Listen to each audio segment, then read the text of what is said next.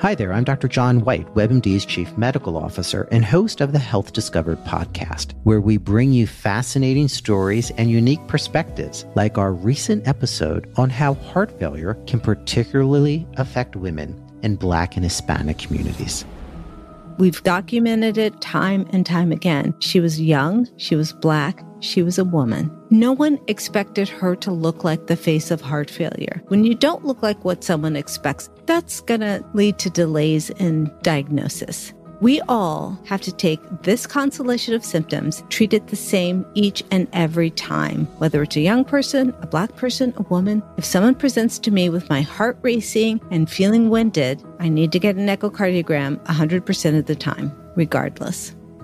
Listen to Health Discovered on the iHeartRadio app or wherever you get your podcasts.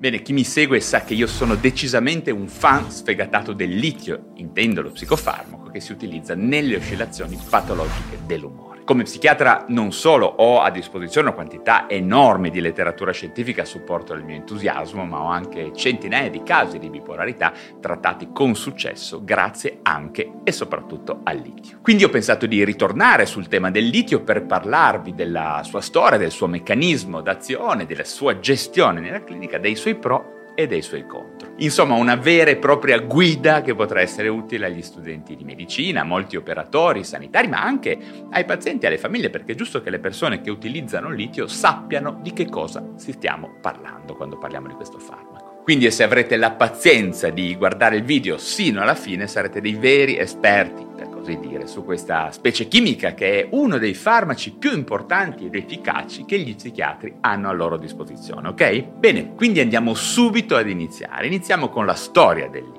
Allora, l'uso medico di acque minerali contenenti il litio risale addirittura al secondo secolo a.C., su consiglio di Sorano di Efeso, un antico medico greco. Parliamo quindi di un periodo molto precedente alla scoperta dello ione del litio avvenuto in Svezia nel 1818 ad opera di Johann August Arvidsson, assistente del famoso chimico Berzelius, uno dei fondatori della chimica moderna.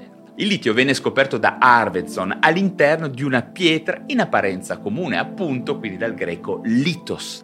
Il litio è l'elemento chimico della tavola periodica degli elementi che ha numero atomico 3 e come simbolo il Li, una sigla che molti conoscono. Il litio in natura è un metallo tenero, il più leggero degli elementi solidi, viene utilizzato dagli esseri umani per produrre leghe conduttrici di calore, per le batterie e certamente come base per psicofarmaco sotto forma di sale carbonato o solfato per il trattamento delle oscillazioni dell'umore. Il primo vero utilizzo del, del, litio in psichiatria è avvenuto dopo la seconda guerra mondiale grazie agli studi di John Cade, uno psichiatra australiano. Questo medico osservò per primo che il litio induceva effettivamente uno stato di calma e di scarsa reattività nei porcellini d'India da esperimento a cui veniva somministrato e di conseguenza iniziò a trattare alcuni suoi pazienti maniacali, depressi e schizofrenici agitati e scompensati con sali di litio, per vedere un pochino su quali casi potesse avere maggiore effetto. Dopo alcuni anni, nel 1949, pubblicò i primi risultati dei suoi studi che erano nettamente positivi, principalmente sui pazienti maniacali. Negli anni successivi iniziarono le sperimentazioni con il litio anche in Europa, in particolare in Inghilterra e in Danimarca, insomma in altri paesi, e grazie ai lavori di Artigan e Baastrup le cose vennero insomma chiarite, ma la diffusione del suo utilizzo fu piuttosto lenta in quanto nel frattempo avevano fatto la loro comparsa sul mercato i primi neurolettici che erano spinti dalle aziende farmaceutiche anche nel trattamento delle fasi euforiche dei pazienti bipolari per via del maggior profitto che potevano fare con queste molecole proprietarie. E certamente anche perché un po' funzionavano sicuramente. E infatti è importante anche sapere che litio non è mai stato brevettabile, per cui i profitti erano decisamente minimi al netto della produzione del sale solfato carbonato che fosse. Ma dagli anni 70 in avanti gli studi che indagavano gli effetti positivi del litio sul corso della malattia bipolare erano diventati così numerosi e schiaccianti che tutti gli psichiatri dovettero ammettere che questo semplice sale minerale, questo farmaco tutto sommato poco costoso, era ed è ancora il più efficace e sicuro farmaco per il paziente bipolare. Ma che cosa cura il litio? Bene, iniziamo col dire che il litio è uno dei pochi esempi in cui uno psicofarmaco agisce in modo molto specifico e radicale su di un disturbo e non solo in maniera sintomatica. Al giorno d'oggi il litio viene utilizzato per trattare e per prevenire i viraggi euforici, o maniacali, che dir si voglia, in corso di malattia bipolare, favorendo in questo modo il compenso anche rispetto alle fasi depressive e nel lungo periodo, cosa molto importante, ha dimostrato di avere un effetto nettamente antisuicidario nei pazienti affetti dal disturbo bipolare. Non male direi, molto buono. Certamente il litio eh, presenta molta efficacia anche nelle fasi miste del disturbo bipolare, spesso associato anche ad altri farmaci. Inoltre al giorno d'oggi abbiamo il razionale anche per usare il litio eh, come come aumentatore, diciamo, dell'efficacia degli antidepressivi in alcune depressioni resistenti, probabilmente secondo l'ipotesi che in ultima analisi si tratta poi di depressioni in bipolarità mascherata e anche nella ciclotimia, tra parentesi, un disturbo spesso sottovalutato in cui litio effettivamente funziona molto bene. Infine anche il disturbo schizoaffettivo chiaramente ha le caratteristiche per essere trattato con i sali di litio. Ma come agisce il litio? Come viene assimilato dal corpo? Quali sono i meccanismi d'azione per cui è così efficace? Intanto iniziamo a dire che il litio viene sempre assunto per via orale sotto forma di sale, si distribuisce bene nei vari tessuti, incluso quello del sistema nervoso centrale, non impegna minimamente il fegato da un punto di vista metabolico e viene escreto interamente per via renale di per sé non ha effetti eccitanti o sedativi, no? il meccanismo d'azione del litio è ancora oggi non completamente chiarito, ma si suppone che derivi da diverse azioni sul tessuto nervoso. Il litio influenza i sistemi serotoninergici e noradrenergici sicuramente, ma altera il turnover della dopamina, poi agisce a livello intracellulare modificando la neurotrasmissione mediante le proteine G, il sistema dei secondi messaggeri e la fosforilazione proteica.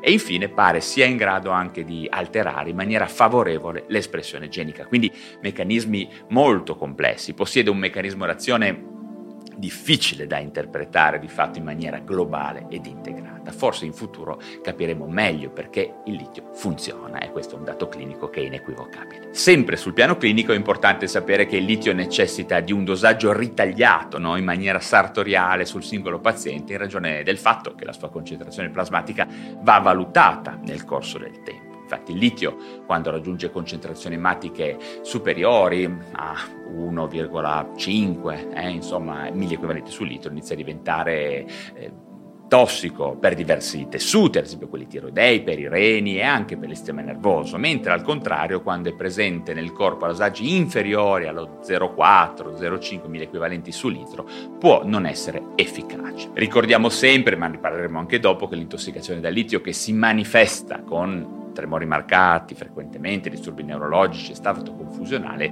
può anche essere mortale. Quindi attenzione. Quando il litio funziona meglio, quando dà il suo meglio. Anche nel caso del disturbo bipolare la regola è che prima si fa la diagnosi e prima si inizia ad utilizzare uno stabilizzatore dell'umore e meglio è. Ma in ogni caso, in generale, l'efficacia preventiva del litio è sicuramente maggiore sugli episodi di mania che rappresentano i momenti più critici e più difficili gestione, insomma, per questi.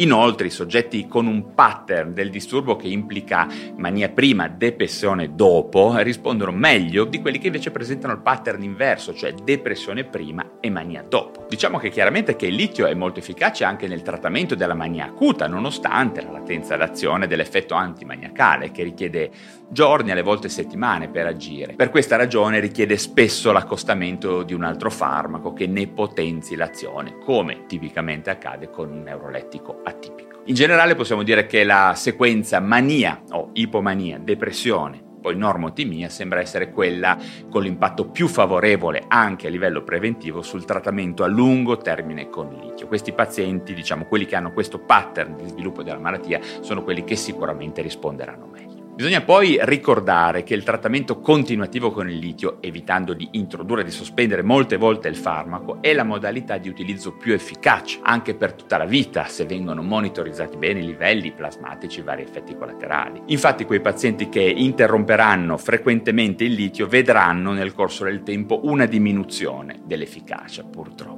Sul piano biochimico generale vediamo poi che la presenza di elevati livelli di TSH, che di fatto per noi psichiatri rappresenta un vero e proprio neuroormone, è un fattore che può pregiudicare in alcuni casi l'efficacia del litio quando utilizziamo il litio da solo. Per questa e per altre ragioni, sia farmacocinetiche che farmacodinamiche, il litio si può associare ad altri farmaci come uno stabilizzatore aggiuntivo oppure un neurolettico atipico, come dicevamo prima. Tra i pazienti bipolari bisogna ricordare che quelli con frequenti episodi rapidi, i cosiddetti cicli rapidi di malattia, mostrano una più alta incidenza di fallimento alla profilassi con il litio da solo. Inoltre, l'insorgenza di una ricaduta entro un anno dall'inizio del trattamento con il litio è un fattore predittivo di ulteriori ricadute. Invece sul versante opposto sappiamo che una rapida risposta ad una terapia antimaniacale ma anche antidepressiva in fase acuta sembra invece essere associata a un esito favorevole alla profilassi con il litio, quindi va assolutamente introdotto in quei casi. Ma quanto è efficace il litio nel disturbo bipolare? Bene, ci sono varie revisioni sistematiche della letteratura sulla profilassi del litio nel prevenire ricadute. In generale possiamo dire che senza litio si ha una guarigione sintomatica, certamente nel circa il 50% dei pazienti, in un periodo di tempo che però non è ben definito. Quindi cosa succede nel corso degli anni è difficile dirlo e vi garantisco che molto frequentemente queste persone, nonostante per molti mesi possano andare bene o per meglio dire molto bene, poi tendono a ricadere. Inoltre ci riferiamo a nette fasi maniacali o depressive, mentre molte volte ci sono stati miste, situazioni di patologia borderline che non vengono eh, riconosciute dai medici. In ogni caso invece dopo che il litio viene inserito questa percentuale eh, di protezione sale circa al 95% del, dei pazienti, quindi molto elevata. No? Allo stesso modo le ricadute a 5 anni senza litio sono circa dell'80%, mentre con il litio non superano il 30%. Poi vi posso dire anche che ci sono decine di studi in doppio cieco presenti in letteratura che ci dicono che il litio ha un'efficacia almeno tre volte superiore al placebo. Insomma, stiamo parlando di un farmaco molto efficace. Ma arrivati sin qua, veniamo ad un altro punto importante. Quanto è sicuro il litio, quali sono i suoi effetti collaterali e come si fa per evitarli? Sicuramente il rapporto rischio-beneficio del litio lo pone tra i farmaci più importanti sicuri in psichiatria, ve l'ho, ve l'ho, appena detto. Inoltre se il paziente è seguito bene e vengono effettuati tutti i controlli necessari nel corso del tempo, quindi esami ematochimici, controllo tiroide, valutazione del rene, delle funzioni neurologiche, insomma se il paziente viene seguito bene il litio si dimostra un farmaco davvero eccezionale. Ma come tutti i farmaci ha diversi effetti collaterali che bisogna conoscere sia che siamo pazienti, familiari oppure a maggior ragione operatori, perché molto spesso è possibile farci fronte. Tra gli effetti più comuni del litio c'è lo sappiamo in molti, il tremore che si manifesta prevalentemente a livello delle dita e degli arti superiori. Spesso non è un tremore forte, assomiglia a un tremore intenzionale o essenziale, simile a quello che manifestiamo tutti quando prendiamo un numero elevato di caffè. Non voglio però sminuire questo effetto che in alcuni casi purtroppo può essere anche grave e portare alla sospensione della terapia e al cambiamento di stabilizzatore, che non è un dramma molto spesso anche gli altri stabilizzatori funzionano bene. In ogni caso, un dosaggio corretto, documentato da esami ematochimici, è il modo migliore per controllare la situazione, anche perché alle volte viene innescato da picchi ematici di litio che si possono osservare, ad esempio, in estate, quando le persone si disidratano, magari bevono meno, sale il caldo, c'è una concentrazione ematica e si hanno proprio dei picchi che esasperano o fanno uscire questi tremori o addirittura portano a un'intossicazione da litio. Quindi d'estate bisogna stare molto attenti. Certamente tremori e bradicinesia e altri sintomi extrapiramidali sono più frequenti quando si associano altri farmaci al litio, quindi altri stabilizzatori o neurolettici. Rispetto ad effetti sul tratto gastrointestinale possiamo avere nausea o diarrea, come sempre, in concomitanza con dosaggi troppo elevati o valori ematici tossici. Per cui i controlli vanno sempre fatti con regolarità. Abbiamo poi in generale un'azione sul controllo centrale dell'appetito, per cui alcuni pazienti possono iniziare a mangiare di più e quindi a prendere peso. Probabilmente il litio ha un effetto insulino simile per cui si hanno episodi eh, di ipoglicemia che le persone poi compensano mangiando. Ma poi abbiamo anche la possibilità che il litio favorisca un ipotiroidismo legato ad un effetto proprio tossico sulla tiroide, per cui anche qui i controlli vanno sempre fatti. Infine abbiamo la questione del rapporto tra litio e rene, una questione molto importante. Infatti il litio può causare poliuria con polidipsia secondaria e in alcune persone molto poche. Per fortuna questo effetto può addirittura